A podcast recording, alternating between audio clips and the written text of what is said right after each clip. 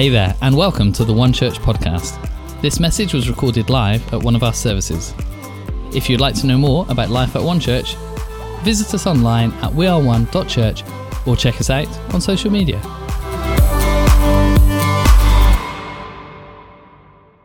Amen. Well, fantastic. It's so good to see you all today.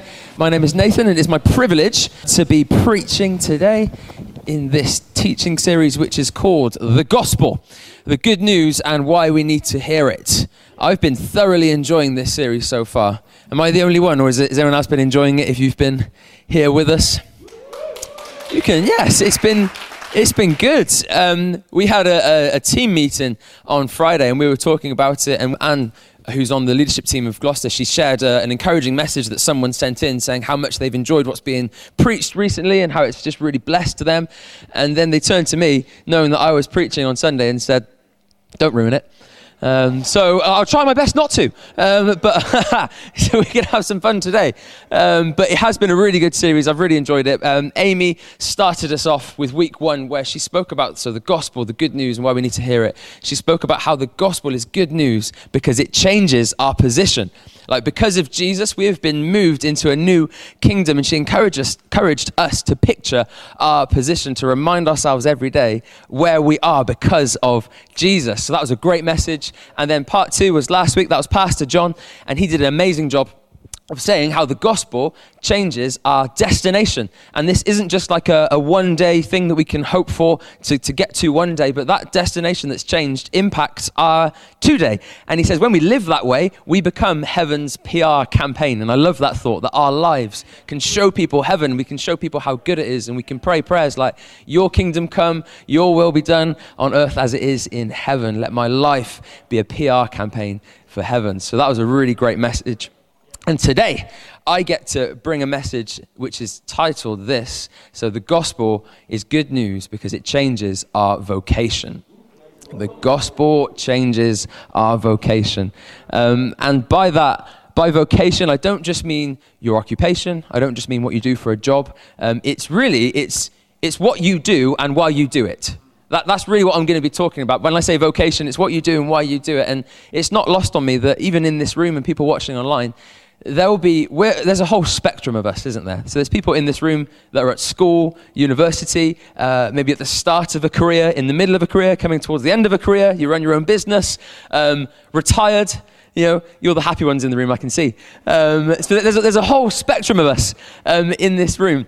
So it's not lost on me that, but I believe that what we're going to look at today is going to help each and every one of us, regardless of where we're at on life's journey, regardless of what our current vocation looks like. And, and I want to, so we've been looking at the writings of the Apostle Paul to help us in this series because he's so great and he's, he's wonderful at articulating just what the gospel is this good news about Jesus Christ.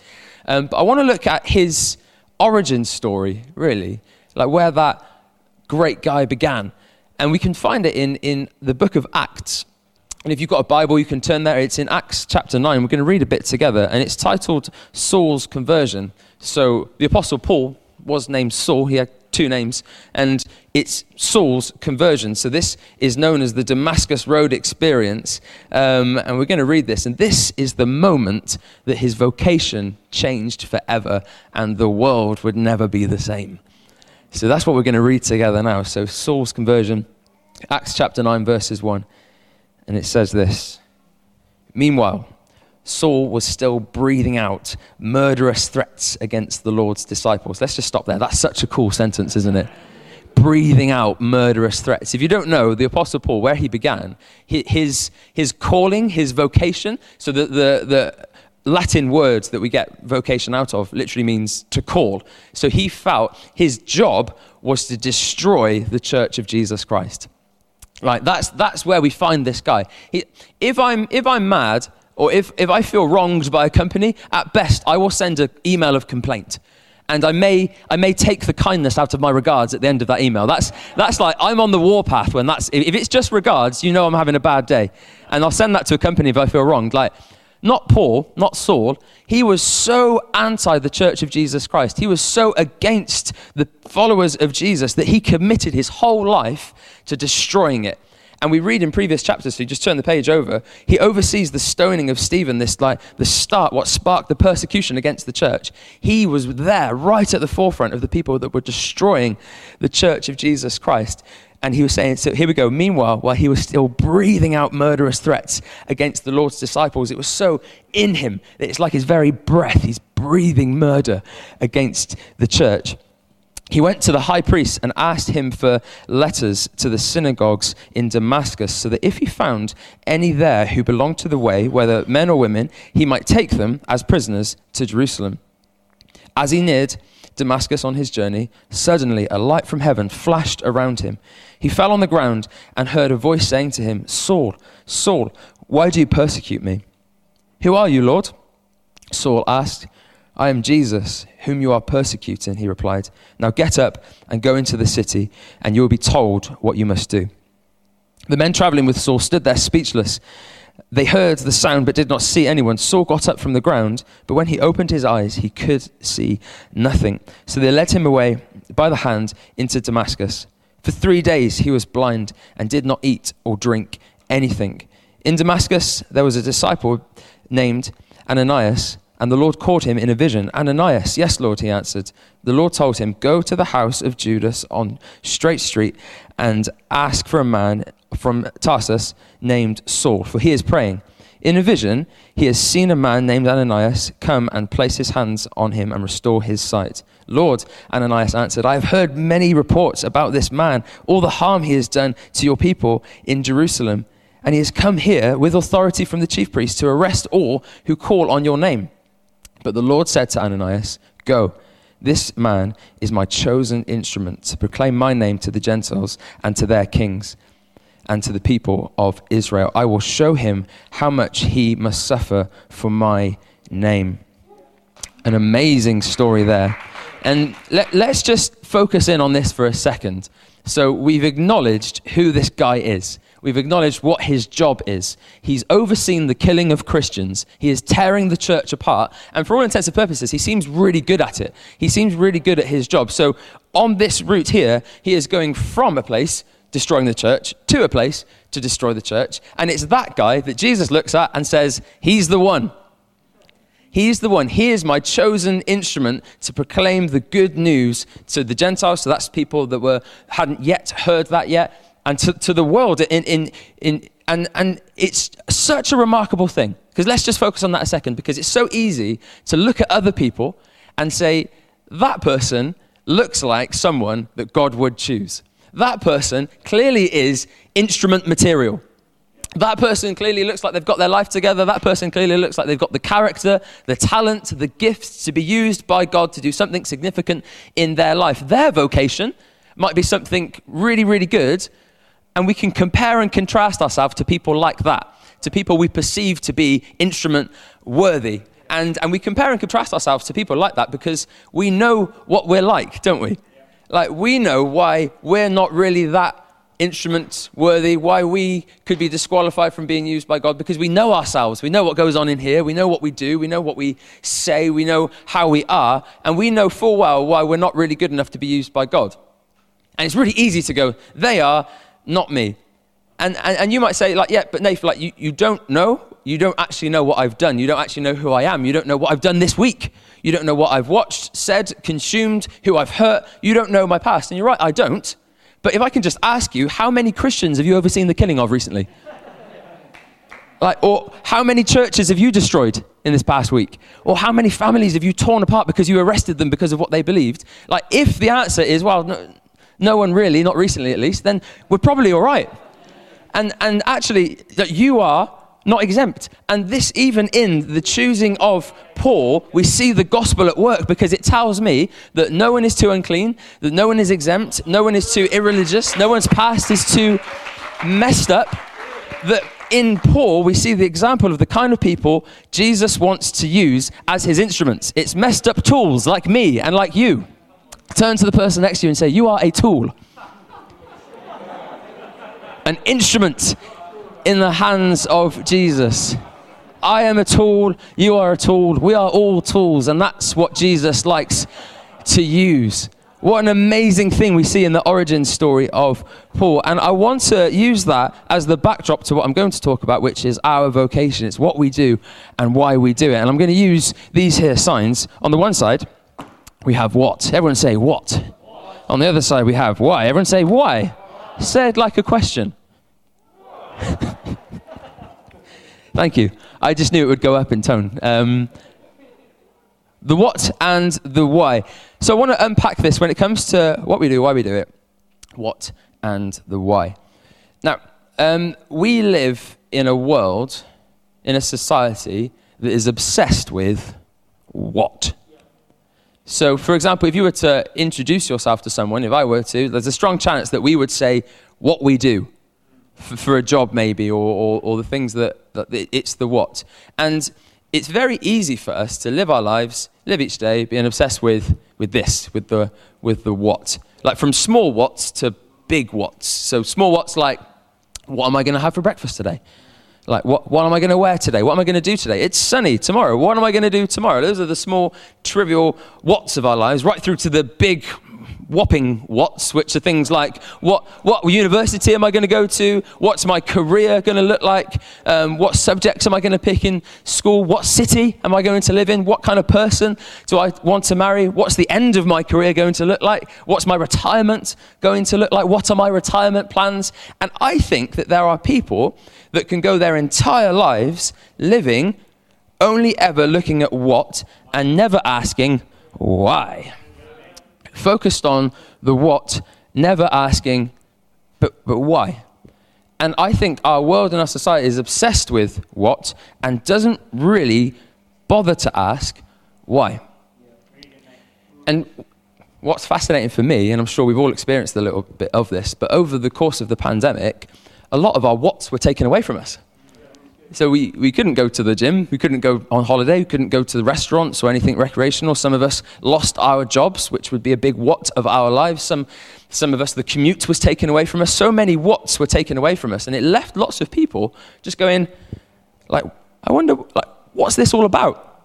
What's, what's the big why behind all of the whats that I've been doing, that I've been occupying myself with? It, what's the reason for that? Lots of people have been asking those questions recently, but I think it's so easy to not ask those questions. There's a um, G.K. Chesterton, I love reading stuff of his, and he wrote how our society really encourages us to have an opinion about everything and discourages us from having an opinion about everything. So let, let me explain. So we're encouraged to have an opinion about everything, as in lots of little things. So, like what car to drive, what house to own, what, um, what city to live in, what holidays to go on. But we're discouraged from having an opinion about what is existence? what, is, what is life?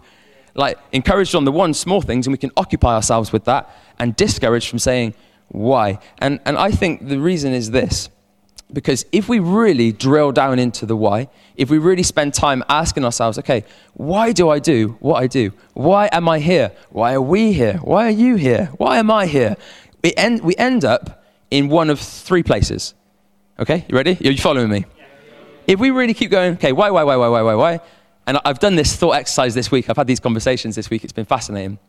End up in one of the three places with one of three answers to, to life, the universe, and everything in it, as Douglas Adams put it. But one, there is no why, is one of the answers that we can end up at. That, that's an impossible question. There is no why. Number two, I don't know. That's fair enough. Or three, God. That's, that's the, so we either end up, if we keep asking why, there is no why. I don't know. God.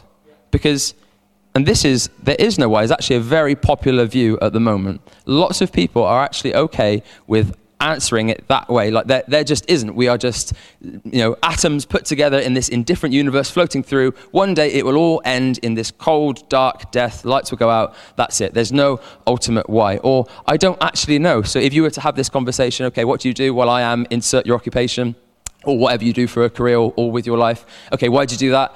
Well, because um, it's, it's a fulfilling job. It's, uh, it's something that, that, that gives me money. I can support my family. Okay, good. Why? Because it's good to support my family. Why? Uh, because I don't want to. I, I want to have want them to have a good life. Why? And you keep going, and eventually you might go. I, I don't. I don't. I don't know. I'm, I'm not sure. And I did this with Eddie. So Eddie is preaching next week. He's got an amazing message planned. He's told me about it already. Um, so you're going to really enjoy him speaking. And I, I said, can I, just, can I just try this with you? With Ed, it took us five whys to get to like the core of who he is. I was like, why? Why? And he says, eventually, after going through these like ever increasing rings of sort of like, well, I want to contribute, I want to, to be a, a good citizen, I want to help build the church. Why, why, why? He says, because infused in my DNA is this calling. It's God. God, there's a God breathed purpose in my veins. And, and he was describing something which, which I think the gospel really taps into. He was describing his ultimate why, the ultimate why of why we are all here, why we are all breathing, why we get to be alive at this moment. And like just track this. We go back to the origin story. What does Jesus ask Saul? When he interrupts him, he says, Saul, Saul, calls him by name. What does he say? He doesn't say, What are you doing? Like, what are you doing tearing the church apart? What's the big idea? What's your next big, bold plan, Saul? He says, Why? And th- this is the gospel because the gospel addresses our why. It says, Why are you doing what you do? Why are you here? But like, Paul, why? Why are you doing this? What's the big why? And for you and I, what the gospel does, it grants us an ultimate why. So if we can put it down into a nutshell, is that we are created, our creator wants to know us, and through Jesus, he made a way that we can. So, my ultimate why is I can live to know God, to love God, and to help others do the same. What a wonderful why that is. A, and I don't have to answer that, oh, actually, there is no why. The universe is indifferent, it's cold, there's no ultimate purpose or meaning. I don't have to answer, I don't know. I can answer my why. It's Jesus, it's what He's done for me. What an amazing foundation to, to live by. And it says this in, where's my verse? Ephesians, Ephesians 2 verses 10. I had a suggestion of just verses to go through. From, thank you, John. John was trying to help me. He shouted out a different verse, but thank you, John. I could have gone. Okay, where are we, go, where are we going, John? let's just let's find it. Ephesians 2, verses 10. For we are God's handiwork, created in Christ Jesus to do good works which God prepared in advance for us to do. What an amazing idea that is. And if that's true, then there is nothing greater to do with our lives than to apply ourselves to discovering what those good works are. By definition, if the Creator God has a plan for us and a job and good works for us to do, like what else is there?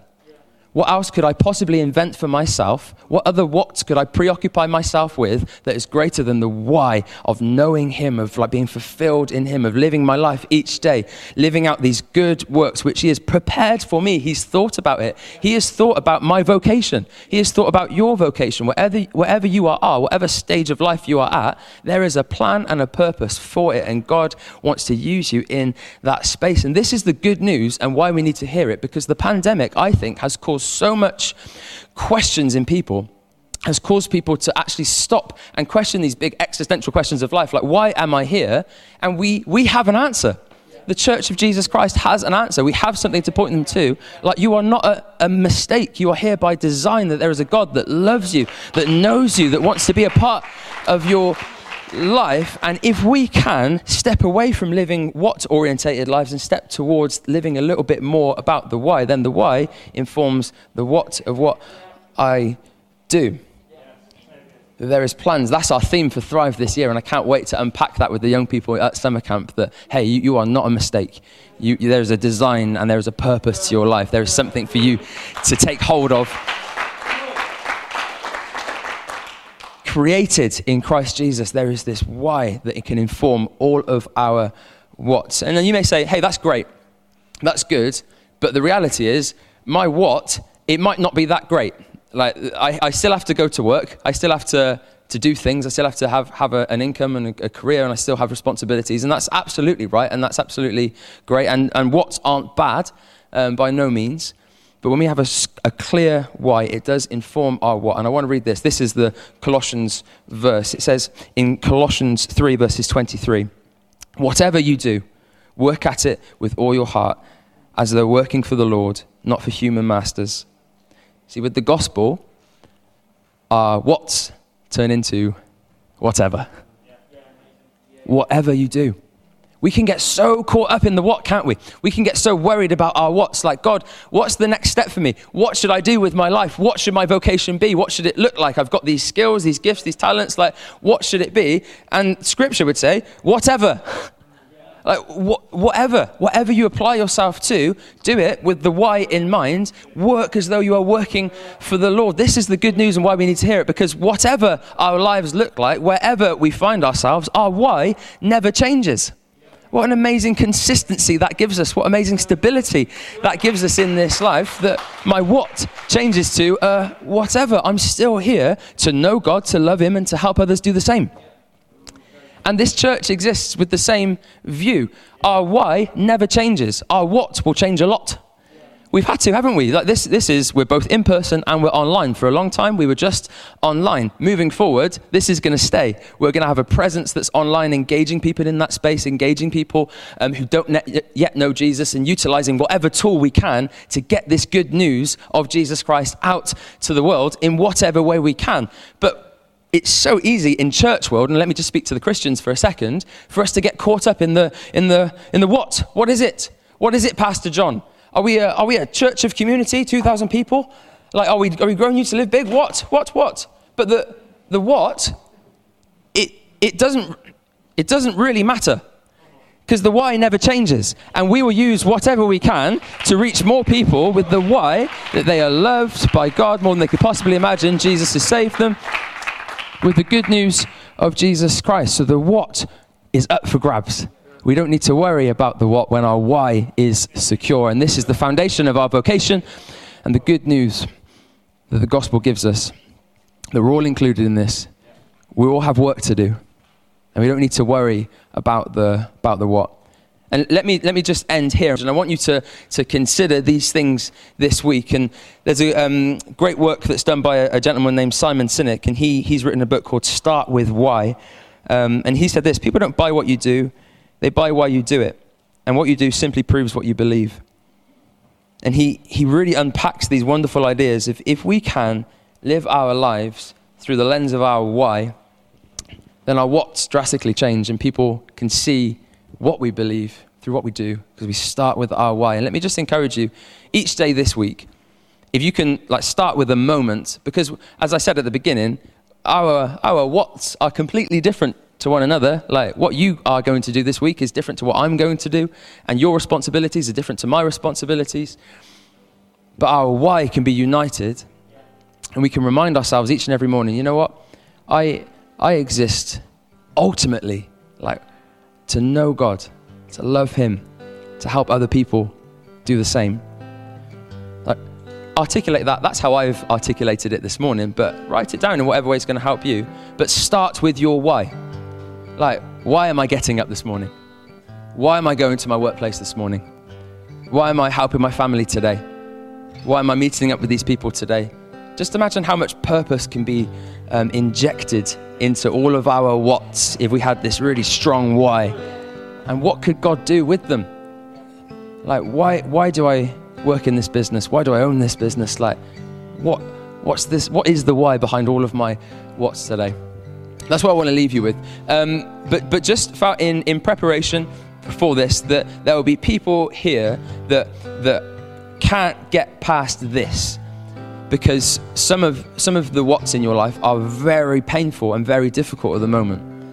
And, and, and they trouble you, they, they're like a weight around your neck.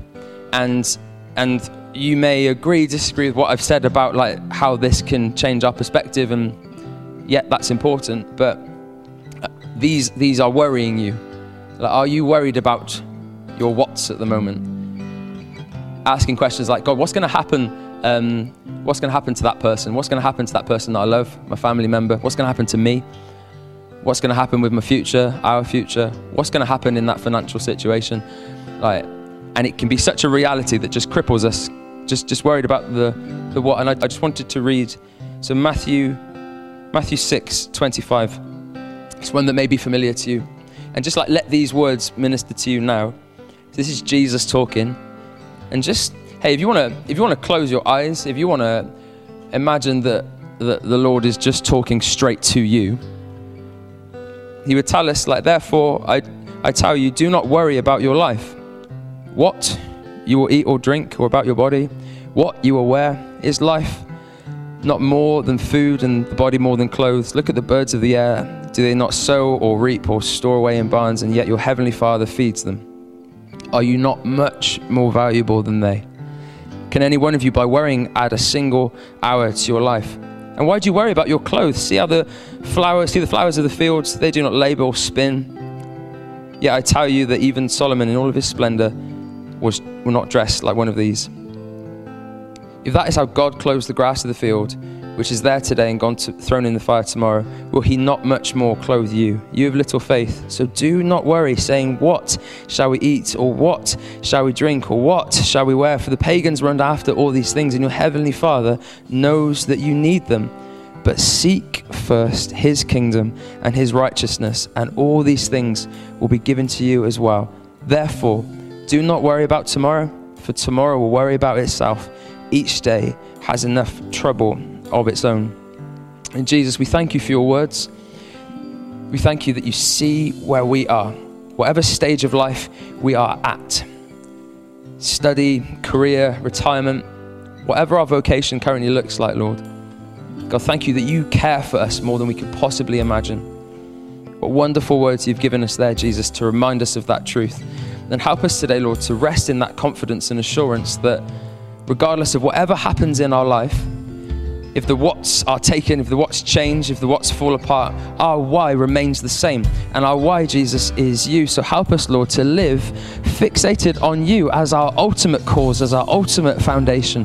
And Lord, would that why inform everything that we do? Our words, our priorities, our business, our career. Help us to step into moments and meetings um, and spaces in so many areas of society carrying a strong why that Jesus, you love us, Jesus, you die for us, Jesus, you have good works for us to do to show people your love, to show people a little piece of heaven.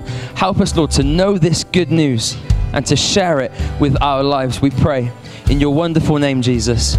Amen and amen. Hey, you can stand with us in the room stand with us at home as well if you want to join us. And we're just going to finish this moment um, by singing a song that we sang earlier, lifting high the name of Jesus together. Bless you guys. Thank you.